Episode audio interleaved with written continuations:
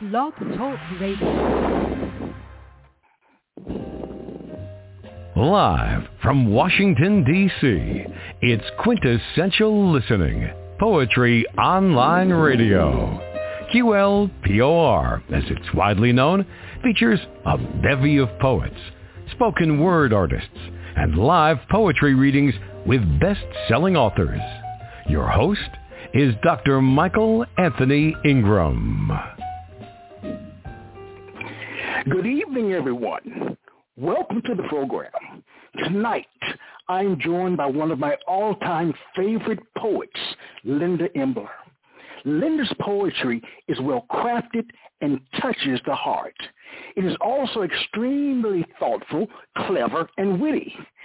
I could go on and on to be quite honest. Her new book is titled Spica's Frequency, which has been described as full of splendid images that will inspire and remind you why it's so great to be alive. There are also in the book some soulful images to which many, many people can relate. Welcome, Linda Imbler. Hello, Linda. Hello, Michael. Good to talk to you again. This is exciting. Yes, it is. It's always you're welcome on this program, as you know, anytime, and I'm glad you're back with me. So, what I'd like to share with the listeners is that tonight's program will be slightly different. If you've been listening for a while, you know that I enjoy many M-I-N-I poetry con- con- concerts. Excuse me. Linda will share her work in five sets. As usual, I will ask a few questions between each set so let's begin this journey together. Linda, you're on. Okay. Okay, you want me to go, go ahead and get started on yes, my first yes. set? Okay, here we go. Right. Oh, actually, actually, no. I am so sorry. I'm so sorry. Don't start your first set yet. You know, I ask questions. I forgot. I want you to tell me, my friend, about Spica's frequency. Okay, Spica's frequency is um, it, it's divided into two sections. I tend to put sections in my poetry. So the first section is um, reflections of, on the here and now, and the second section is the there and then. Now the here and now is divided in, into some other parts, but it's basically just your regular, uh, you know, port, poetry about just regular stuff. Um, the the there and then portion is more metaphysical. There's some spiritual things in there, and there's some uh, esoteric types of forms in there, some science fictiony types of things. All right. Why did you decide to write this particular book? I wrote that particular book because I I I tended to have a lot. I had a lot of port, a portrait in both camps. I had a lot of Mhm. things that were just regular sorts of things that people would write about, and then I had some things that um you know were were just kind of the what ifs. I'm really big into what ifs. And so I, th- those are a lot of the what if types of things. What if this happened? And what if this happened? And that's where you kind of get to the metaphysical and some of those other things. All right. You know, what I'd like to know, before I ask you a question about your book's cover, I want to go back in time. When you think Okay. about the first poem that you put together, that you wrote, how does the message Mhm. differ than your work today? Or your first poems? Okay.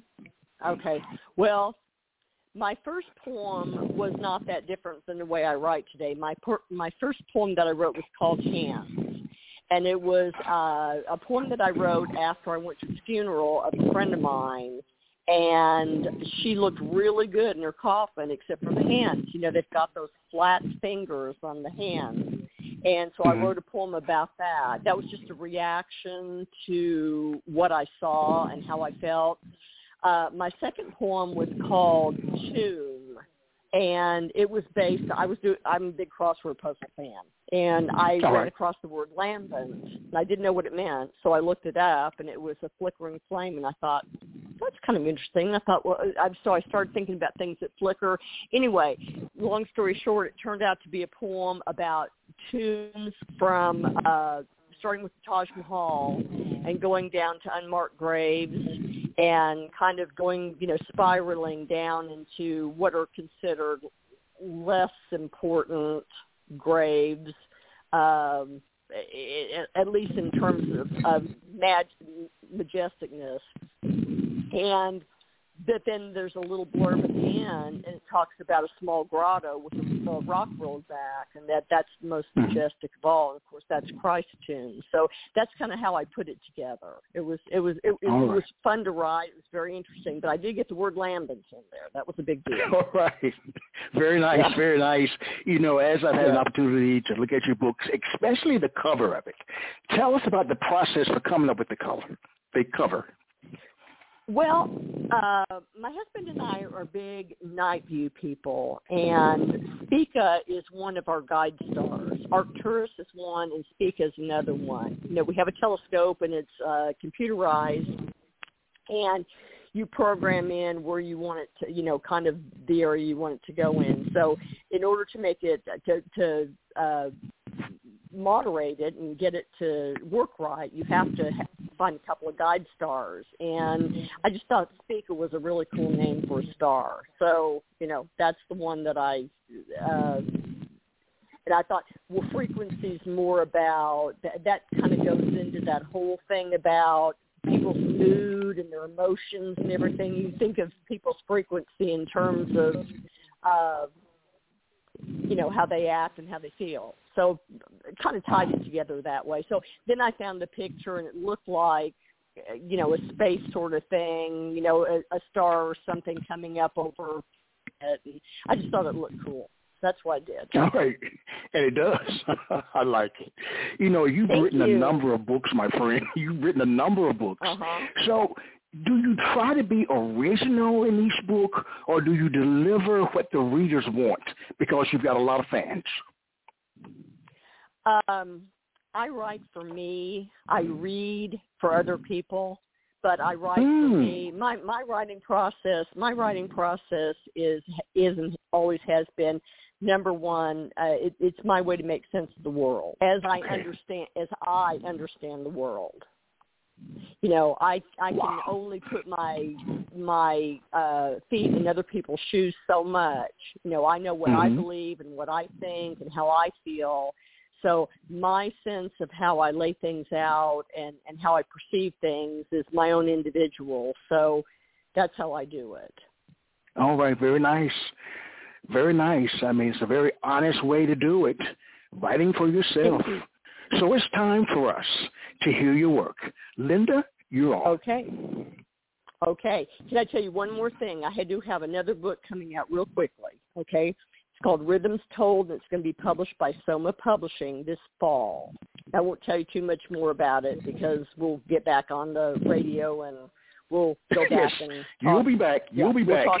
talk Yeah, we'll talk about I it. will. But I do have three. All right. I, it, it, it, it's a- a book of kind of some shorter poems, and I'm going to read three of those first. Um, the first one is called Mortal. It's a sunset veranda, river valley, and hills beyond.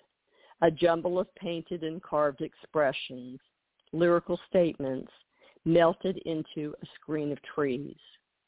We must sharpen our understanding, develop sympathetic magic as we chronicle our dreams and ideals, sharply debate on success of things accomplished, realizing that while we may create verandas, we will never create sunsets. Okay, the next one is called Cry. Burn these chains, plant my garden without sin, invent the future without poisoning the air, put betrayal beyond reach, no damnation laid at your feet. Legend will regard us as the ones whose weary tears were shed for the grace of the world. And the last one's very short. It's called Mates. He's classical. I'm rock and roll. We're both Tolkien. I guess the universe can play matchmaker and get it right the first time. Okay, so those are three from Rhythms Told, which will be published by Soma. And then I have a couple that are that are kind of older ones that are that are kind of neat. I thought I'd do my most modern ones, and then go back and you know do some real oldie moldies. Is that okay, Michael?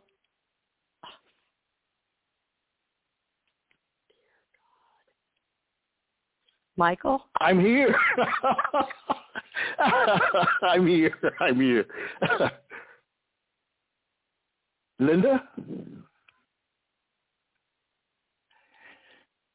You know, good people, when there are technical problems, we on this particular show roll with the punches. So I'd like you to hold on for a second, and hopefully we'll be right back.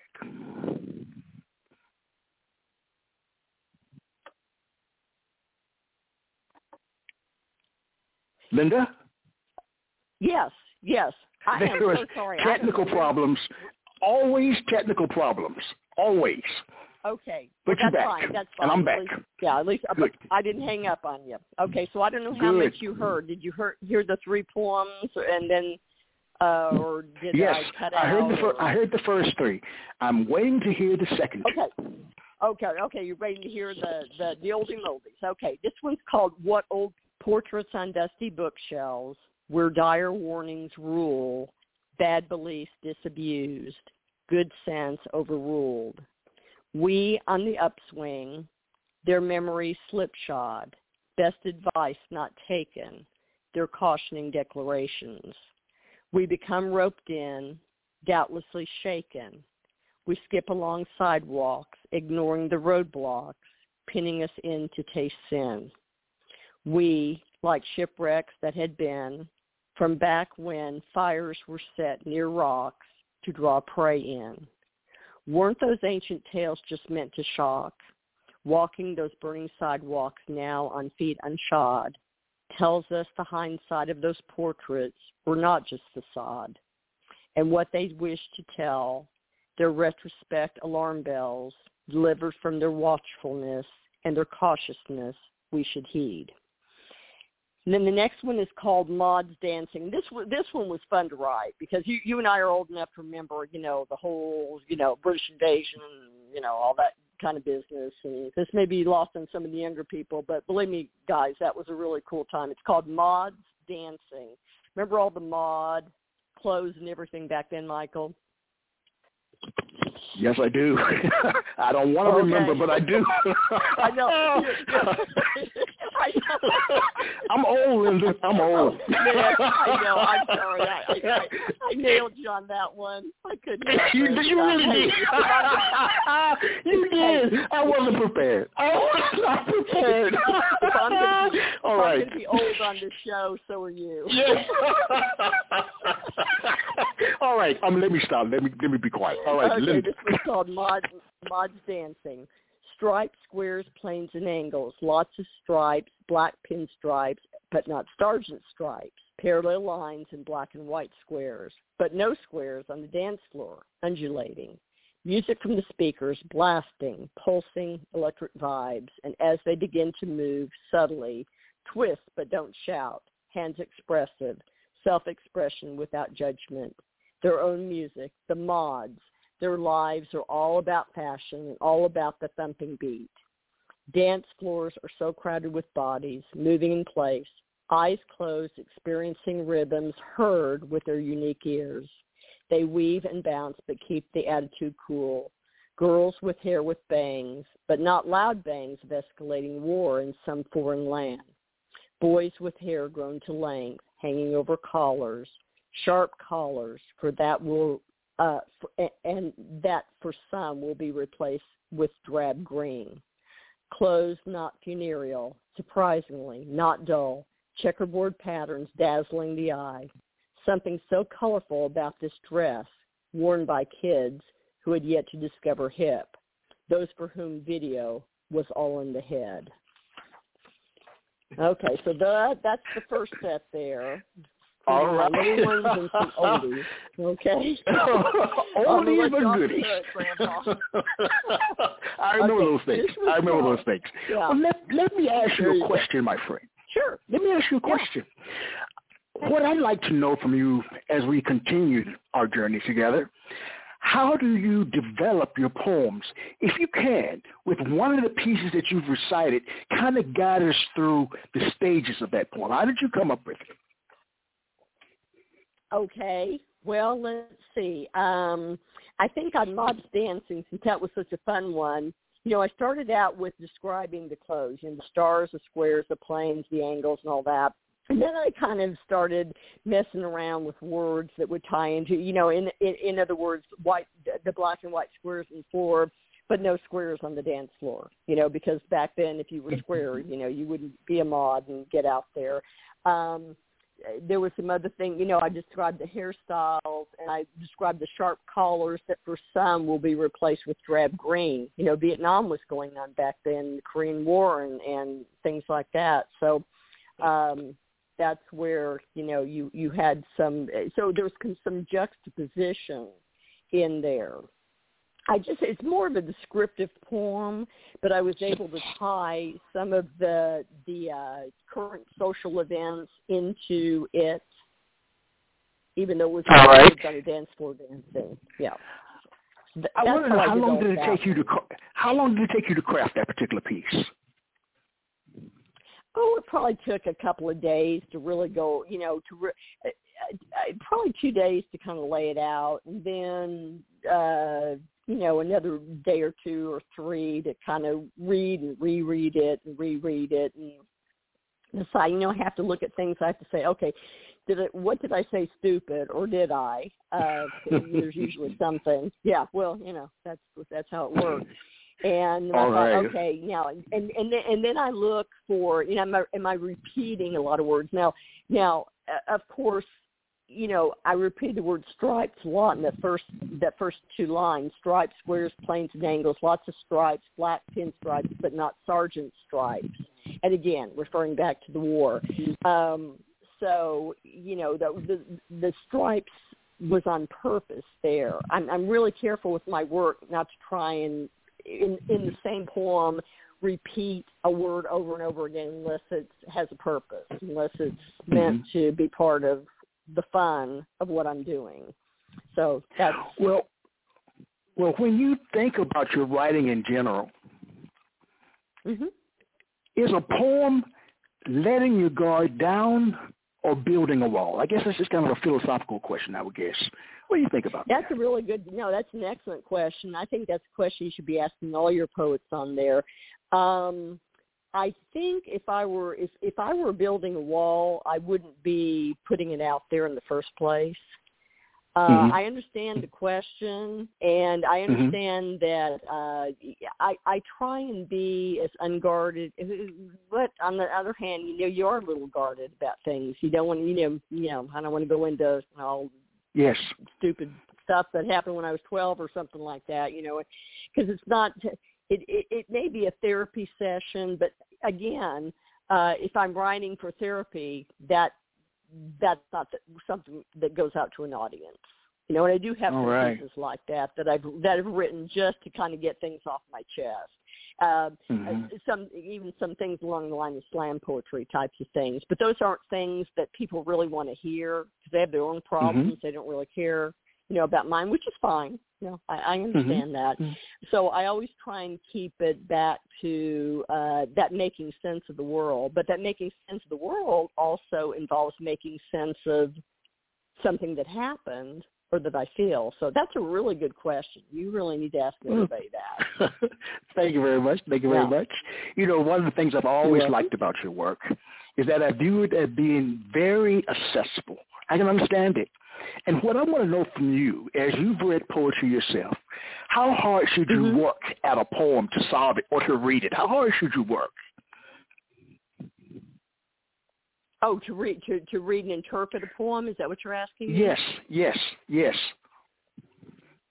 Um, it depends on whether I'm interested in the subject or not. If I'm interested in the subject, I will spend a lot of time uh, trying to analyze a poem. I'm not a writer by trade, though. I mean, I'm Okay. just I'm I'm I mean, uh, this is something that I decided I'd always decided I wanted to do since I was a kid, Okay. and I thought, okay, someday Mhm. when I retire, I'm going to write poetry, and you know, finally got around to it. Um, hmm but yeah, I, you just um, it, it really depends on the subject matter. If, if right. or if if it's something that I'm looking at for a friend, you know, I'll spend a lot of time, more time analyzing it and kind of deciding. But I try not to be really critical of people's work um, mm-hmm. for several reasons. You know, I mean, poetry is very personal, uh, regardless of whether you're writing for yourself or whether you're writing for an audience. you can mm-hmm. usually mm-hmm. tell the difference you can usually tell that if somebody's writing for themselves or writing for you know for other people and uh yeah at least i can all right all right so when you okay that piece about vietnam and all those situations i'm uh-huh. wondering uh-huh. if you had a chance to live in another era and write poetry what would you choose which era Oh, well, I think if I had a chance to go back and have fun again, I'd go back to when I, you know, back to the mid late sixties, you know, or even the, I mean, go I'd go back to the British invasion. I'd go back to when the Beatles landed in America. I mean, I'd go through that that whole thing again. Yeah, seriously. And what you? Wow, Linda, when the Beatles hit America. Wow. Tell me more. Well, um, yeah, I, I, I, well, they did land in America. I mean, yes. Are you too young to well, remember that, Michael? yes, well, actually, I don't. I'm not that old, and but I just want to clarify.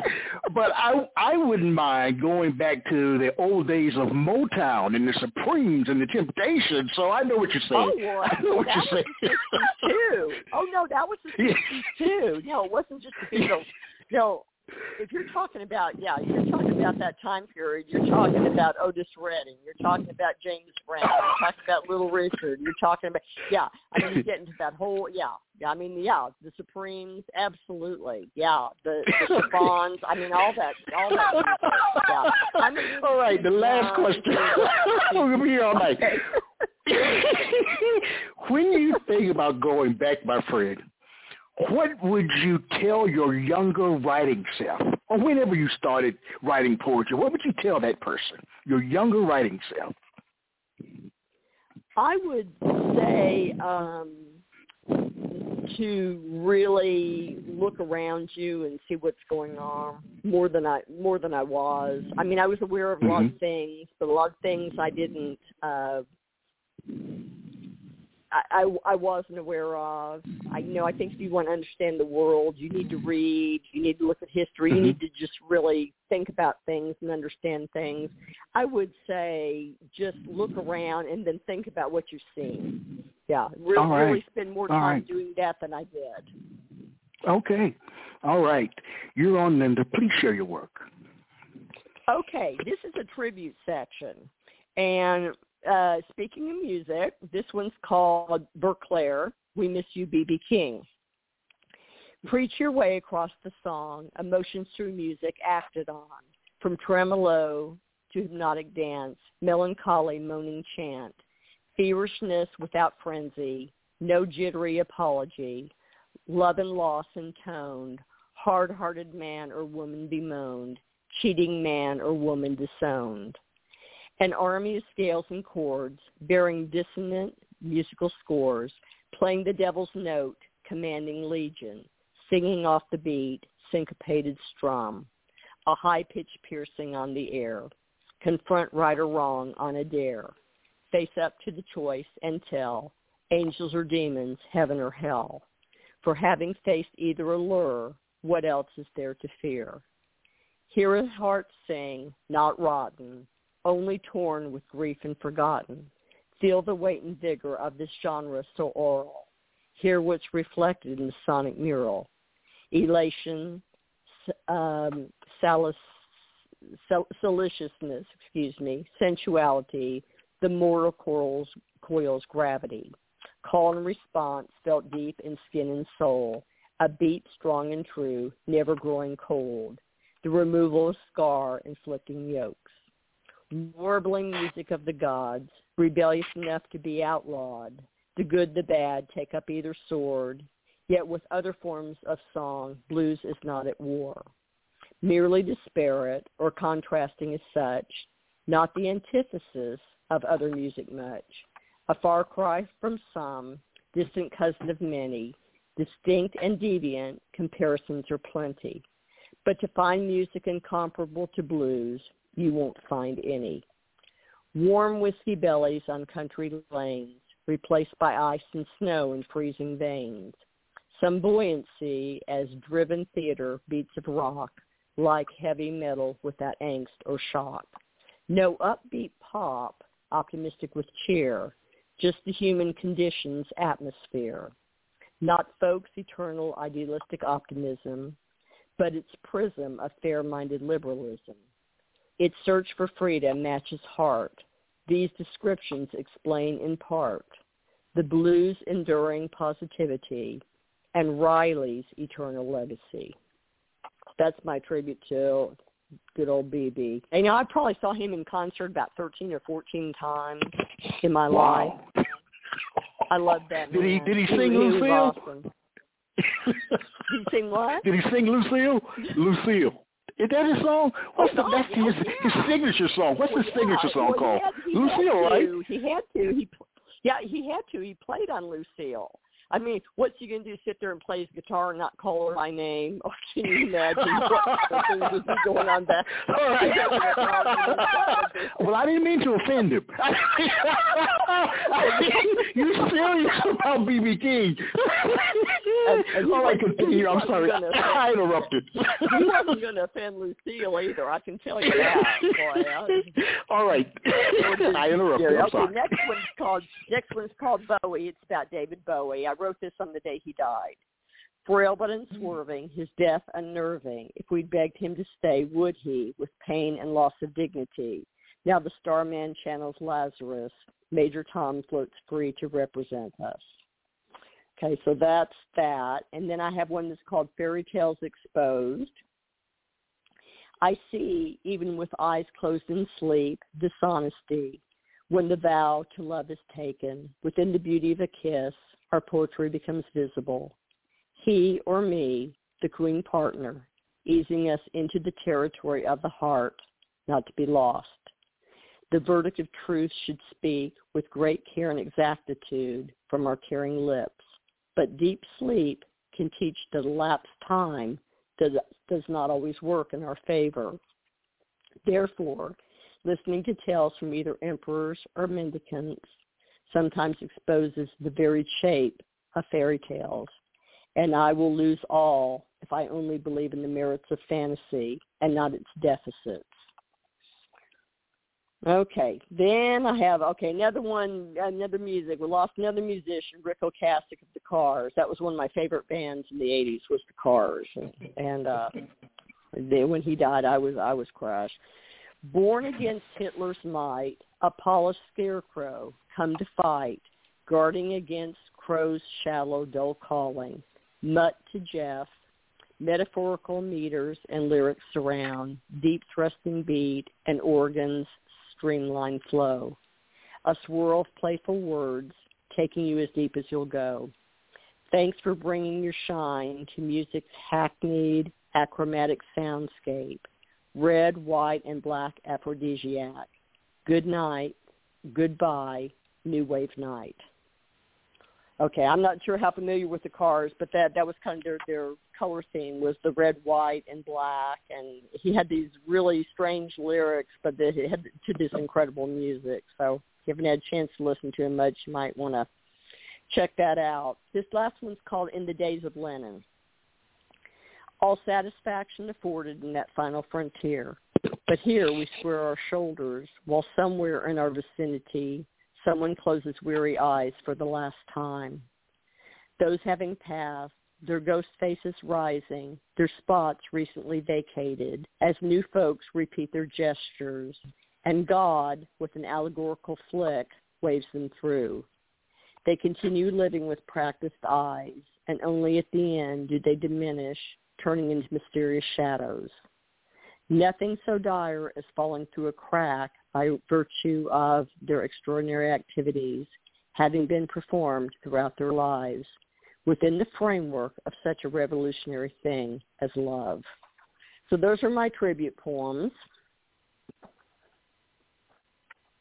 All right. Thank you. As always, a beautiful, beautiful. You know, I heard so much emotion in that set. Yeah. Emotion yeah, for others in terms of loss. I heard that. I, I I felt that. To be quite honest, my friend, I yeah. felt it. And I think my first question to you is, do you think a person can be called a poet if they don't feel strong emotions? No. Tell me more. That's my personal opinion. No, and I don't Mhm. think that's just my opinion. I think any any poets that are listening tonight are shaking their head and going, "Right on, Linda. That's that's correct." Um, hmm because poetry is um, just like music is emotion.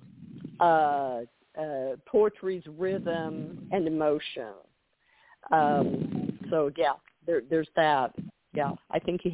I think. I think you have to be. Now, can you can you write something emotional um, from a, with being removed from it somewhat, so that you're you know you're working on technique and stuff like that? Yes, you can. But if if in the end, when you read it, if it doesn't evoke a feeling that you were trying to get across, then it's not done well yet, and one needs to go back and revise it. Does that All make sense?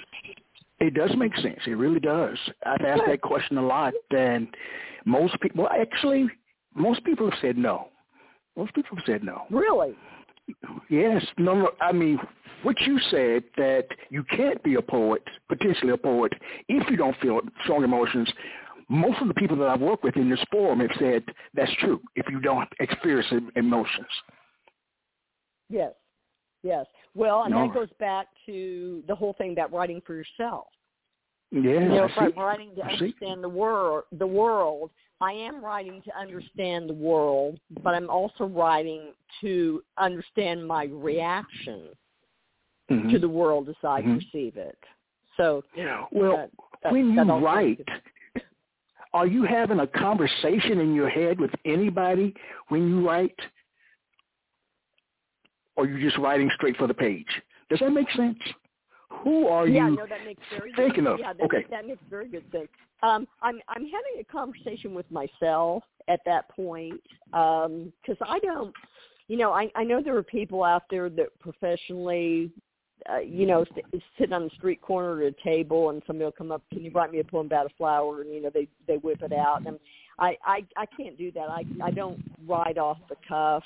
Um, I have to be very thoughtful. I have to really reflect on what it is I'm trying to say and how I'm trying to say it. I, I, I think that's it's it's really important. I know a poem is done when I've said what I want to say, the way I want to say it. I mean that's how Mhm. I know that my work's done, and that involves a lot of conversation with myself. All right. I think that's a mature and smart way to do it.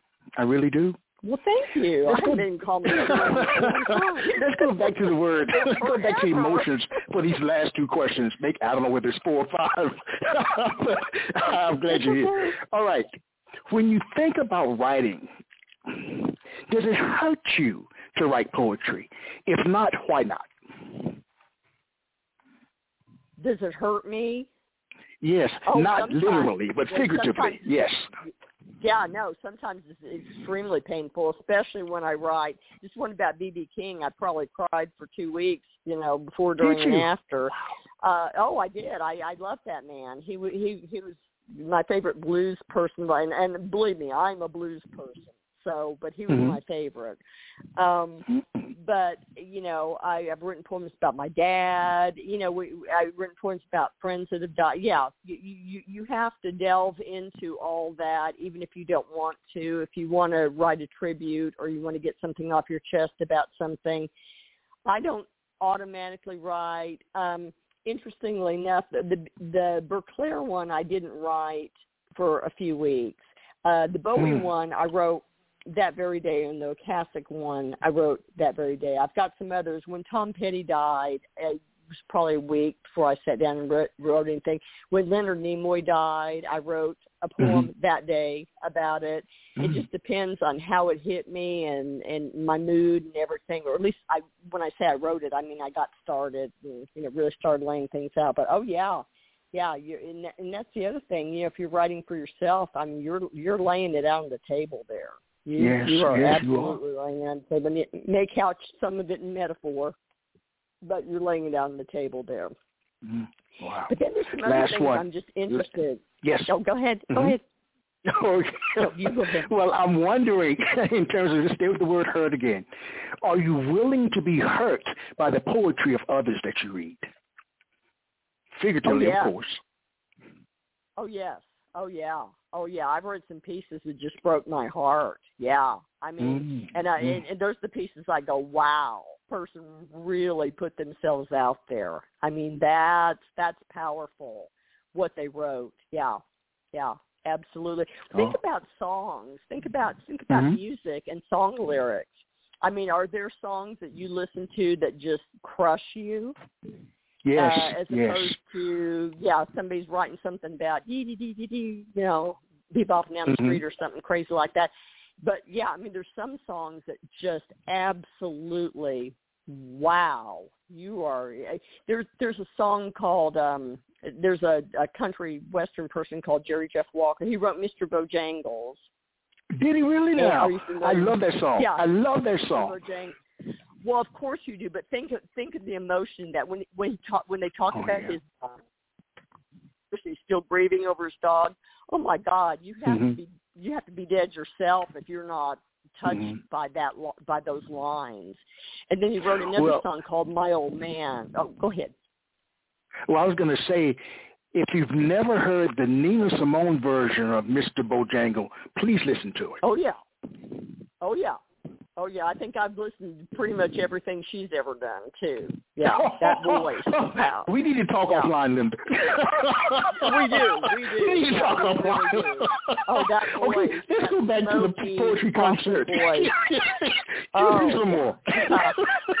Wow, yeah.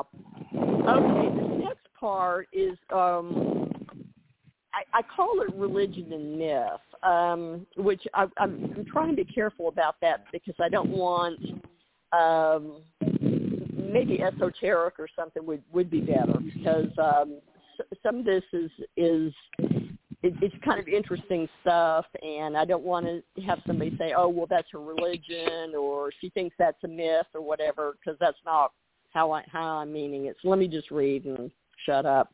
Okay, this one's called Dreamcatcher. Call on memories to review the day, to plan, aspire to, future seen perfectly in dreams. Draw from the mystic pool elements needed for life and to face the Godhead.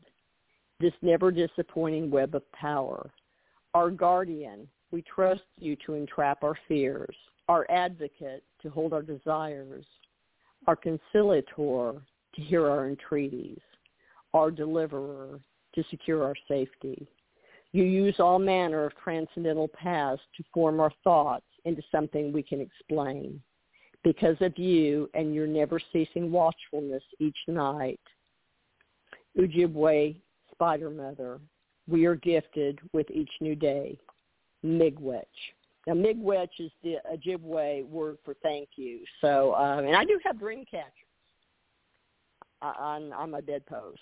I, I I think those are really cool and uh, love that whole idea. This next one's called Lazarus the Refined. The once dead Lazarus wakes, stands up, steps over the dull coins that fall from his eyes. He feels the power of his old death, which came without warning, and supposedly no remedy, as a dreamy memory. His awkwardness falls away as the vanishing heaviness, once laid upon him, becomes forgotten. He escapes the hazy straitjacket of his passing. The ratification of his death is repealed. He greets Joshua like a friend from the ages. When one helps you rise, It is one's duty to transform into a courageous yet genteel gentleman, although even as a corpse he behaved quite, quite well. Okay, this next one is this this next one was a really fun one to write. It's called The Bone Shop, and it's it's it's creepy in a real fun kind of way. And, and it, I'll I'll just read it, and then you can tell me if you knew what what in the heck I was talking about here. Collectors mm-hmm. lurch up a set of narrow dark stairs. Within their chest, they feel a hot wave of desire to procure one or more of these vendables their stark sensations skeletons feel without their former cover, the body's framework on display, now deposed from the seats of the wealthy only by death.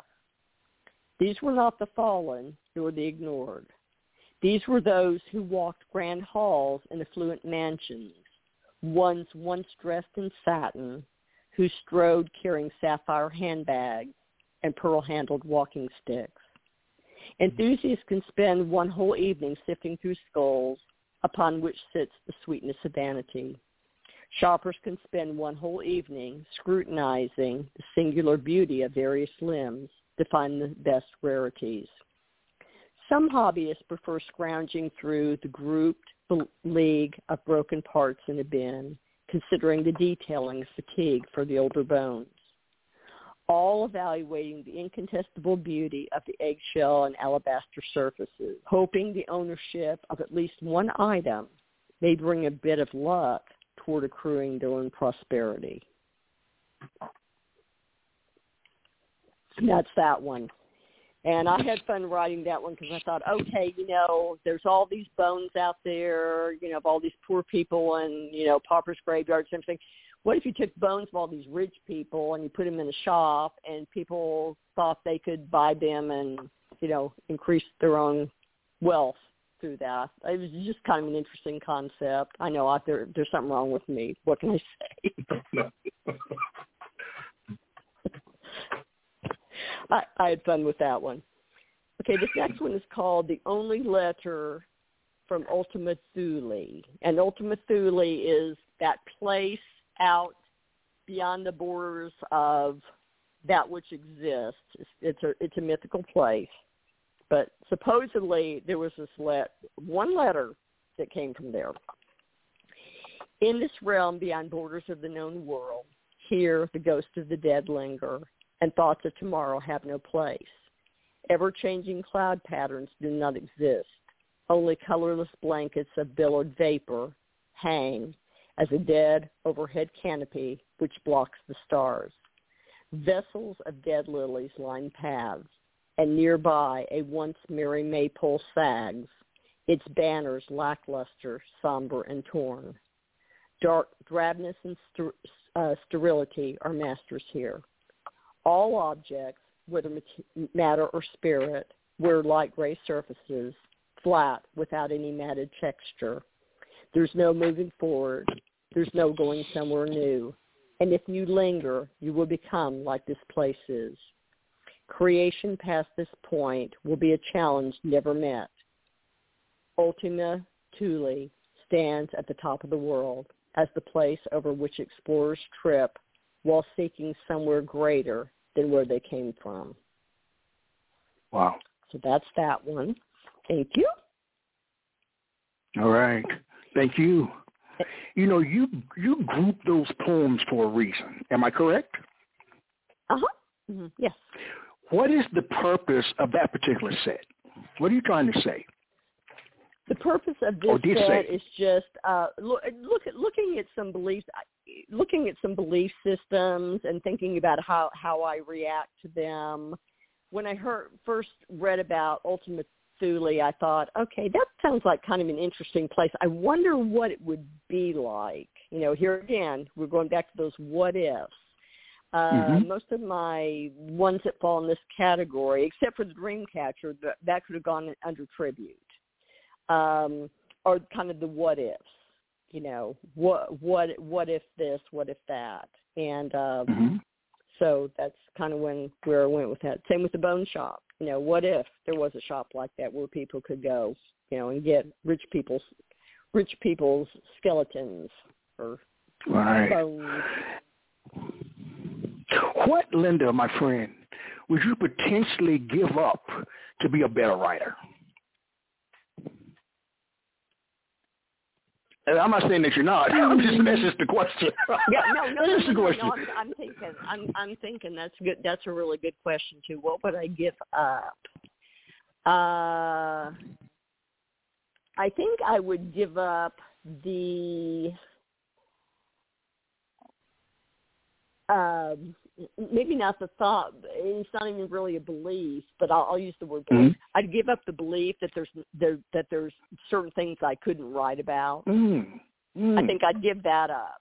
Um, you know, I, I realize I don't have a lot of the experiences that you know that that, that other people have had, and uh, which again is you know another reason I write for myself. But I'm thinking, you know, since I since I do tend to go into that what if vein, I'm thinking Mhm. I can think, okay, what if I were, you know, what if I were this or that? As a matter of fact, I wrote a poem called "Digging the Day," and it's about a male beatnik back in the day. And of course, he's taking drugs and he's sleeping with women. He's doing all this stuff, and you know, I don't do all that, but I wrote as if I were him, and Mhm. the kind of day that he's having. Um, and and and and so I think at that, I think you have to just put aside the fact that there's nothing you can't write about if you put your mind to it. All right. That, you know that answer. that first poem that you wrote in that particular set dealt with a spiritual bent. I think I'm correct with that. Mhm. And what I want to yes, know is. Tell me about a poem that you've written that you're very, very proud of, but were afraid to share it due to the possibility of misinterpretation. Oh Is that the one? gosh, um, that's that's a really good question too. I'm trying to think. Um, I think Because I know you prefaced the po- the first poem that you that you that you shared, but you wanted people to not misunderstand it.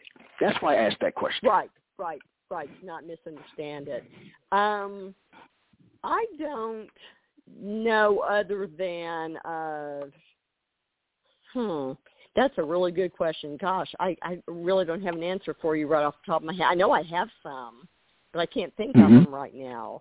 And that, that, that you're right. absolutely right. I think every poet has those uh, that that might be misinterpreted.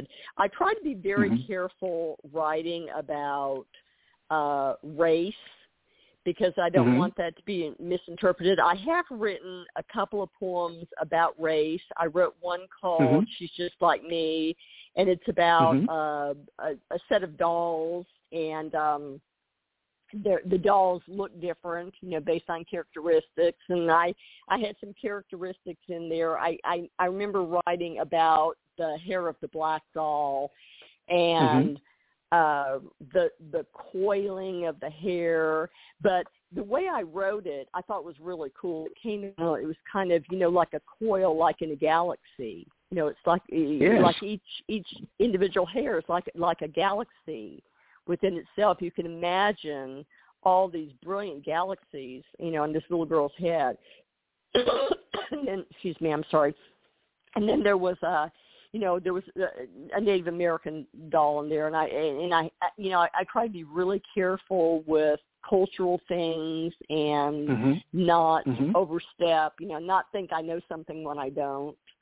Uh, right, right, or, right. you know, try and try and you know comment on the way somebody looks and have it misinterpreted. I really don't think on that one that they would. I I, I Mhm. don't think Wow. that particular one they would. But um, yeah, Mhm. yeah. Well, that's a very honest answer, and I appreciate you sharing it the way that Mhm. you did.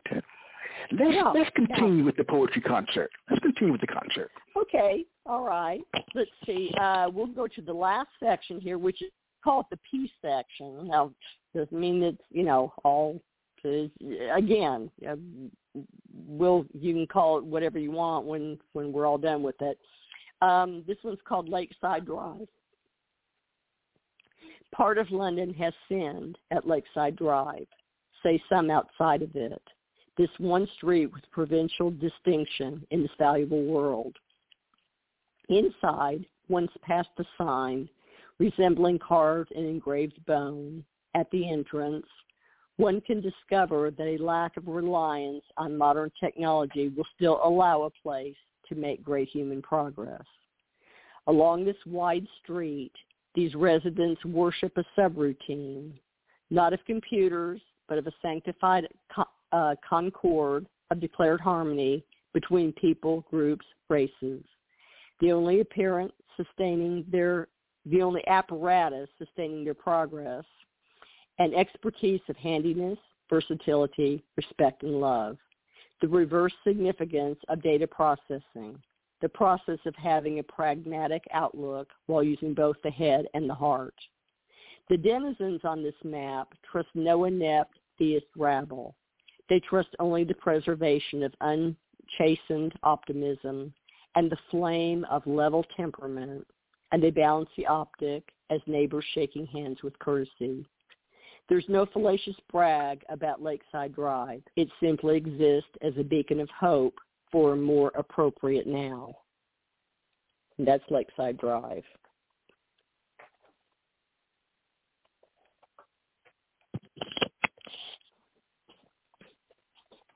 Are you ready for me? That's okay. You're not ready for me. okay. the second, the concert continues. Am I correct? Yes, yes. Were you able to hear Lakeside Drive? Yes, I was. It's beautiful. Yes. Oh, okay. yes, I was. Yes. Okay. Okay. Uh, yeah. Yeah. Okay. Yes. Absolutely. Um, and that's another one of those what ifs. But you know, uh, here again, you know, kind of tying those pieces together. Uh, this was called the Temple at Twilight. The Temple at Twilight. Soft the evening presses in.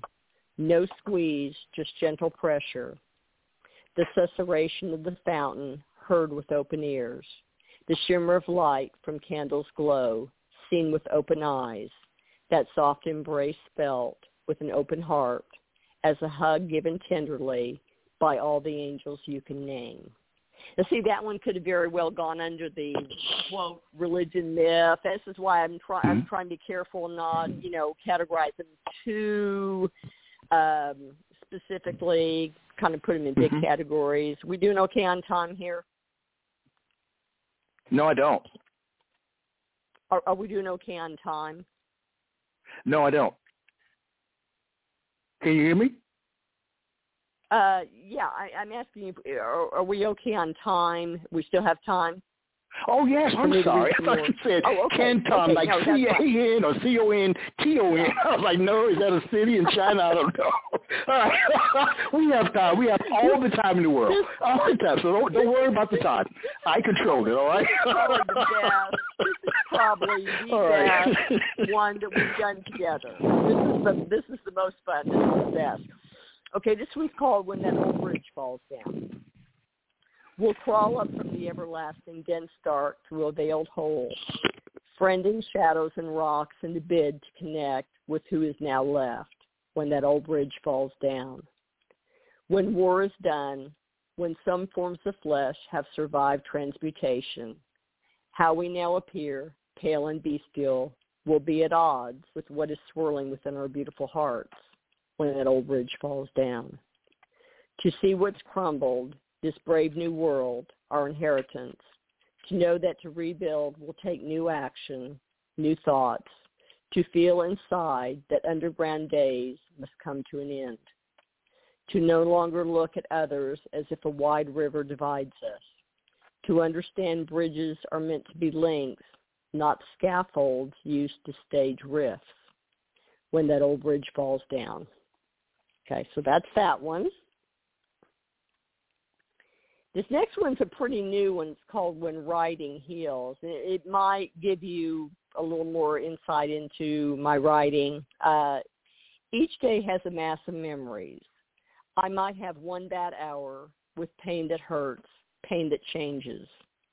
Time is free, but not mine to keep. Therefore, with what time I am lent, I want to hold my own pen. I can never be sure of time, so I'll let emotion find words and tell myself that happiness is the way to think. Mm. Okay, so that might give you a little more insight into what we've been talking about as far as how I write and what how I think about what I write. All right. All right. Okay, the the last one that I have here, and I if, if we need others, I can find them. Oh, I have one mm-hmm. more. Okay, it's called "The Memory of the Words of Doves." Kind words leave no scars. Instead, they leave caresses on the memory of the words of doves. Beautiful feathers sent by friends, soft as a bed of creamy blossoms. We all remember what happened years ago, the easy way some people spoke to us and kept their oaths. Yesterdays, when every dove lent their voices to the glory of the world, and tenderness and peace brought beauty. So for today, I wish you peace. Okay, so that's the end of that one. All right. All right. Thank you. thank you. Thank you. Thank you. What I want to know, my friend, you've written books, you've shared your work in different places. Do you think Uh-huh. you were meant to be a poet?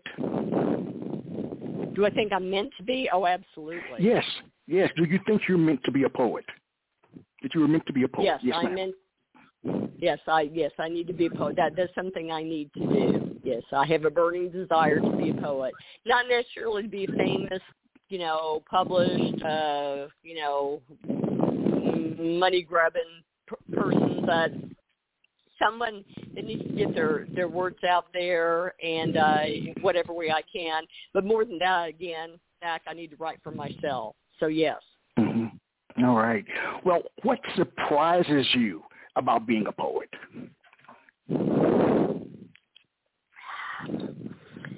I think that's a very good question. Um, surprises.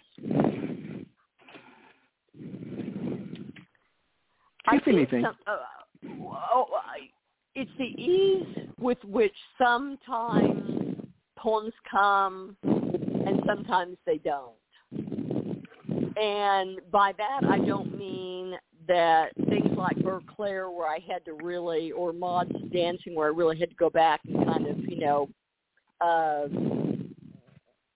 juxtapose words and things like that. You know, Claire, I spent a lot of time on, um, you know, just what is the difference between blues and rock and heavy metal and folk and all this, but to put it in, you know, in, in, in a way that people, you know, that people might understand it. Um, it wasn't hard to write. It just took time to write.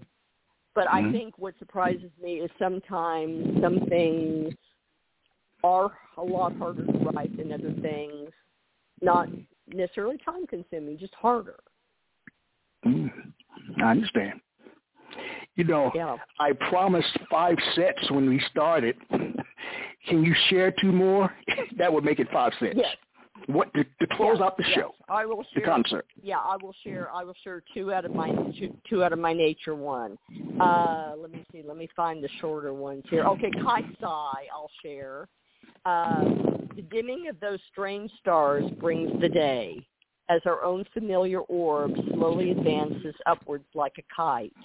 Her string let out gently by an unknown hand. Her periphery disturbed only by fire's touch. Yet one day she'll be old and lame. Getting up will be harder, the dimensions of that kite having shrunk. Her morning's eye turned cloudy, that same eye turning back toward our sphere without ever again looking at us. Now that, that that's obviously about the sun. You know, uh, uh, you know, someday our sun's going to burn out. Um, I think you'll like this last one. It's shorter, but it's also, you know, you, we were talking about the prairie and everything. Since I'm in Kansas, this one's called Open Spaces. It feels great to be out from under rolling carpets of steel and stone. I'm standing with outline anonymity, breathing in the glory of solitude, enjoying the simple subtract, subtraction of so much weight from my shoulders. It's so easy to forestall deep sorrow here while feeling the deepening rumble of a wet, thunderous afternoon within my chest. the wind battering from all sides, turning my hair like the Medusa as I wait for the open spaces and the nighttime Kansas uh, canvas of midnight blue to be painted across the sky. Wow. Okay, Wow. so those are All right. As you think about your book, what piece of advice would you give to your readers, if any? If they pick up Spica's frequency, what advice would you give uh-huh. them? Uh, my advice would be to read the foreword because there are some illustrations in that book and they might look at the illustration and go, what in the blazes is this? Whereas if they read the foreword, it kind of explains that whole process. Um, I've had this recurring dream since I was, well, I'm, not going to attribute it to the moon landing, but the day after the moon landing, I had the first one. And there's a mysterious corridor, and that poem is in the book. Um, before they read that whole section about um, the, the the there in the den, you know, that whole what if section. Uh, the 1st Mhm. poem is called Mysterious Corridor. I, I suggest they read that one first so they understand what my what my whole thinking is about that whole process of things that could be and things that seem to be, and maybe they are, but maybe they're not. I really don't think this place exists except in in my mind. But it's Mhm. a place that I always go back to. I mean, it, it, you know, some people have. I, I don't know if you ever have any recurring dreams that you've had throughout your life, but this is Yes. this is one of five different ones that I've had. I'm in this mysterious corridor, and there's a certain thing, and there are these these creatures, and they're not in cages, but they're in, and, and, and there's nothing keeping them in there. They're they're in an open space, but it, it they're, they're swirling in this mist, and as they Mhm. go down this hallway, there's these different compartments that have these creatures in them, and it's taken me years to see what some of them actually look like. And I'm not a very good artist, but you know, and I Mhm. only see bits and pieces. But I've done some drawings based on what I've seen um, of, of these creatures, and I've I've given them all names, you know, because I'm I've seen them enough all these years. And the list has grown significantly. I don't always start in the. I don't always start back at the beginning. You know, Mhm. I I kind of move down down the corridor as we're going along. Mhm. But there's this one creature that is not in a compartment, and I, I don't know. I I don't know what this means, except in terms of you know some psychological disorder or something that I have. But I call him the tapping man. It's like he has tap shoes on. He's running around the perimeter of this entire area, and I, I can hear him coming up, you know, along.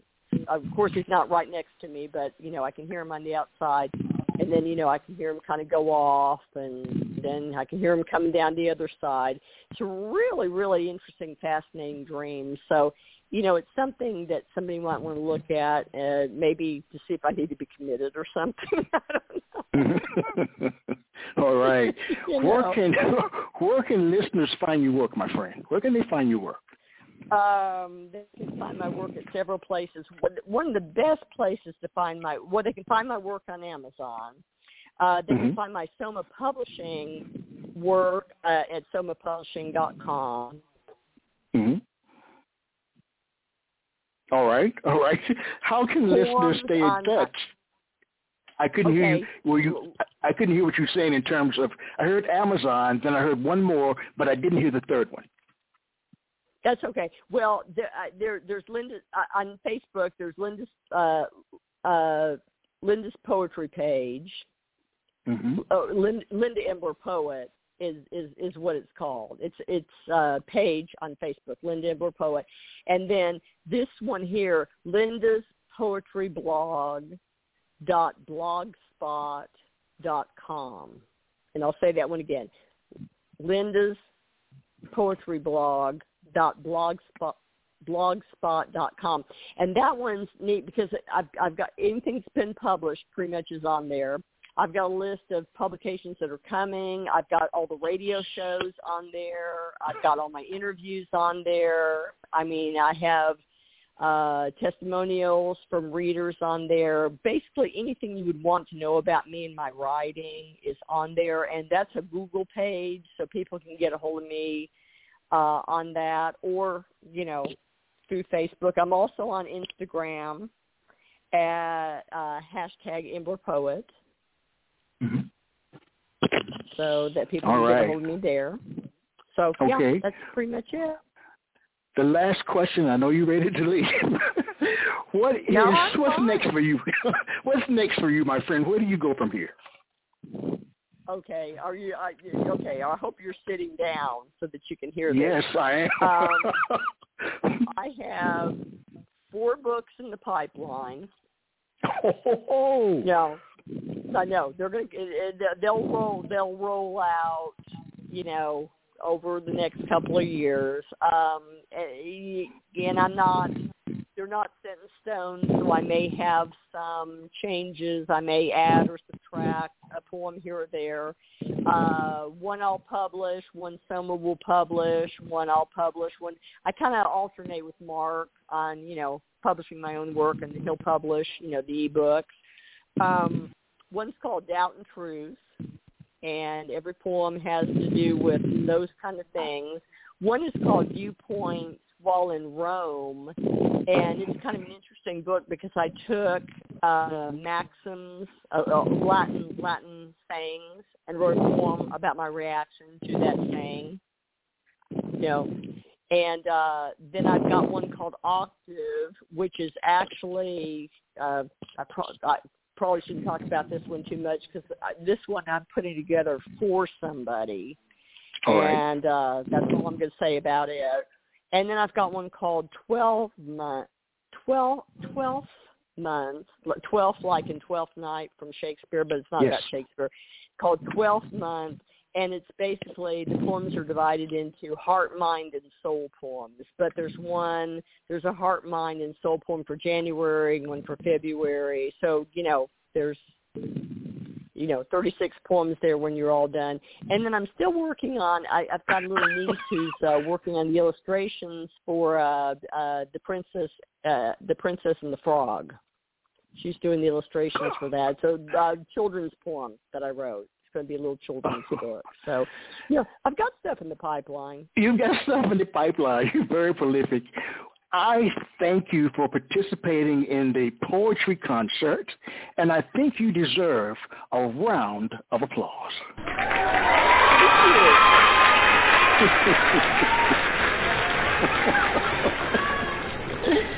I don't think as poets we receive enough applause for all the work that we do.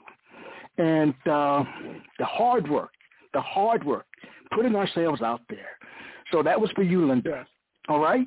Well, thank you. That is very cool. I, I'm very touched. That's that's wonderful. Give, I mean, I know you're going to give one to all your future readers. I think they deserve it too. Absolutely. And Well, you you're the first one. You're the first one that I played it for, so uh, Oh, you're my guinea pig in a sense. So thank you.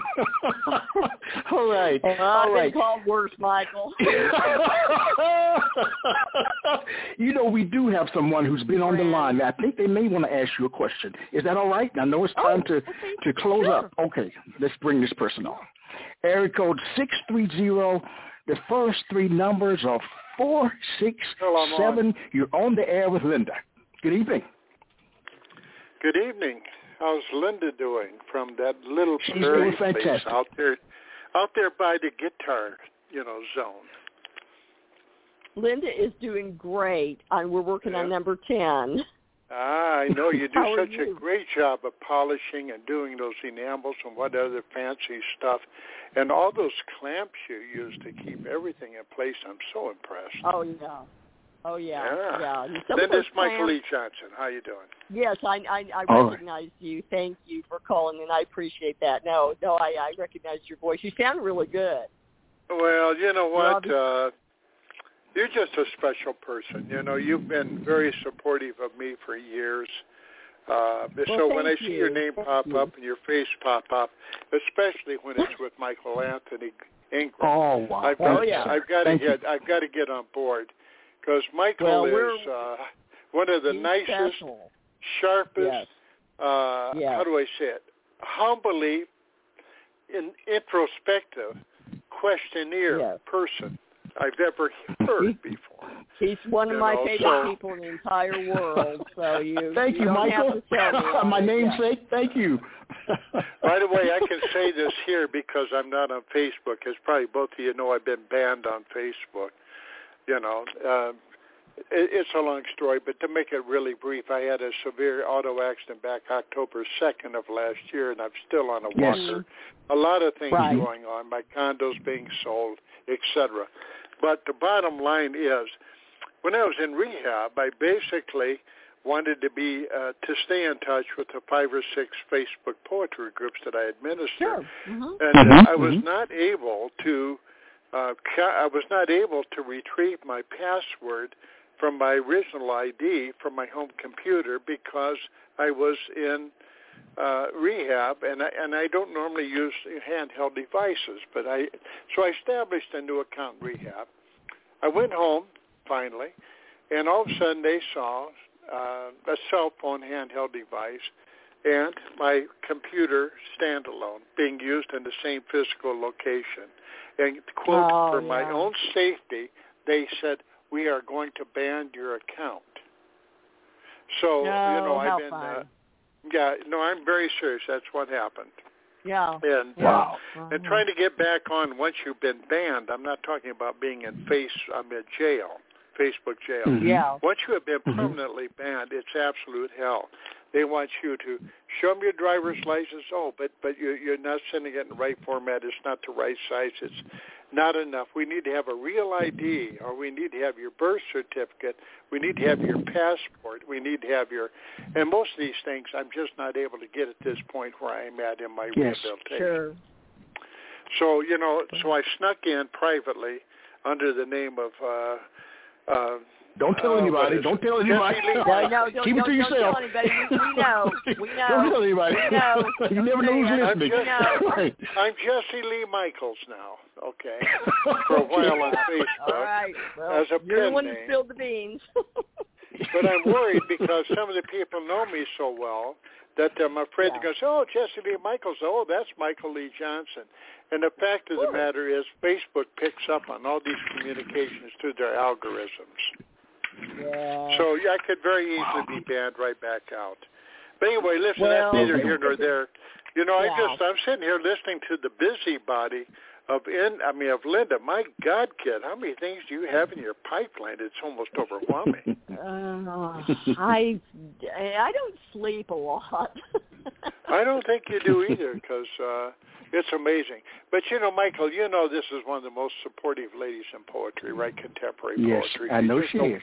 I know she She's is. a wonderful. She's a wonderful person, supportive of others the best she can, and uh, and being responsible while she does it. Yes. So Well, anyway, listen, I'll, I'll, I'll kind let you guys go. You know, I just All wanted right, to- thank Hey, you, sir. you- So good to hear Okay, from you. So keep- good to hear from you. yeah, yeah. All right. Keep, keep, Wish you the best, You my know. I don't know if you guys have my email or not, but uh, it's promomanusa at gmail I have it. dot. I have Yeah. it. You know, Okay, and, I'll send uh, you feel something. free to contact Just some words of encouragement. I need encouragement. to build. I need to build alternatives to Facebook. I'm on Mhm. Instagram, and I think I, I think Linda and I may have connected there. Uh, but the bottom, but the bottom line is, 90% of all social media is owned by Facebook, Wow. and uh, all the significant ones. And if they don't own it, they will purchase it out to kill the competition. And Mhm. uh, with Facebook, it is mostly ran by algorithms and very few staff. And uh, Mhm. it's very, very difficult. Here's a lesson learned. If you don't own it, where you've invested your life, don't go there. The Wow. bottom line go. is Facebook can Good advice. cancel your life out in a heartbeat, Mm. and there's Michael. nothing you can do about it. Uh, and it's Wow. very difficult once they decide to ban you for whatever reason they come up with. Mhm. I never Yeah. did anything wrong except support my poets. Over 15 years, I built those Right. platforms, over 33,500 members. And all of a sudden, I'm just gone. Pretty, Yeah, it's pretty well- heartbreaking. Yeah. Well, yeah. Well, Michael, on that note, we need to close Yeah. out, my friend. Yes. Um, Yes, we.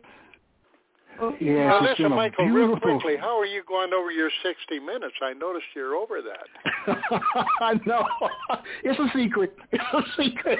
No, it's I don't not. need to you tell know what I think it is, Michael? I think ever since your mother passed, I think Yes. you just figured out, hey, you know what? Life is short. yes, it is. Yes, it is. and I, you know, because I was It really in tune with, with your mother passing. That was heartbreaking. Okay. Yes. Well, But anyway, I listen, everybody. you go. All All right, thank you. Michael. Thank you, everybody. Take Block care, me. Michael. Michael. Yes. Yes. All right. To all the listeners, it was a fantastic program. And I'm so glad you joined me every week. So as I share with you at the end of this program, I always say, let poetry ring. Good night, everybody. Good night. Good night now. Michael. Good night, Michael. Good night, Linda. Good night now. All Bye-bye. right. Bye now. Bye-bye. Quintessential Listening, Poetry Online Radio, is available on iTunes, Spotify, SoundCloud, and Stitcher. You can also check out the website at qlpor.com.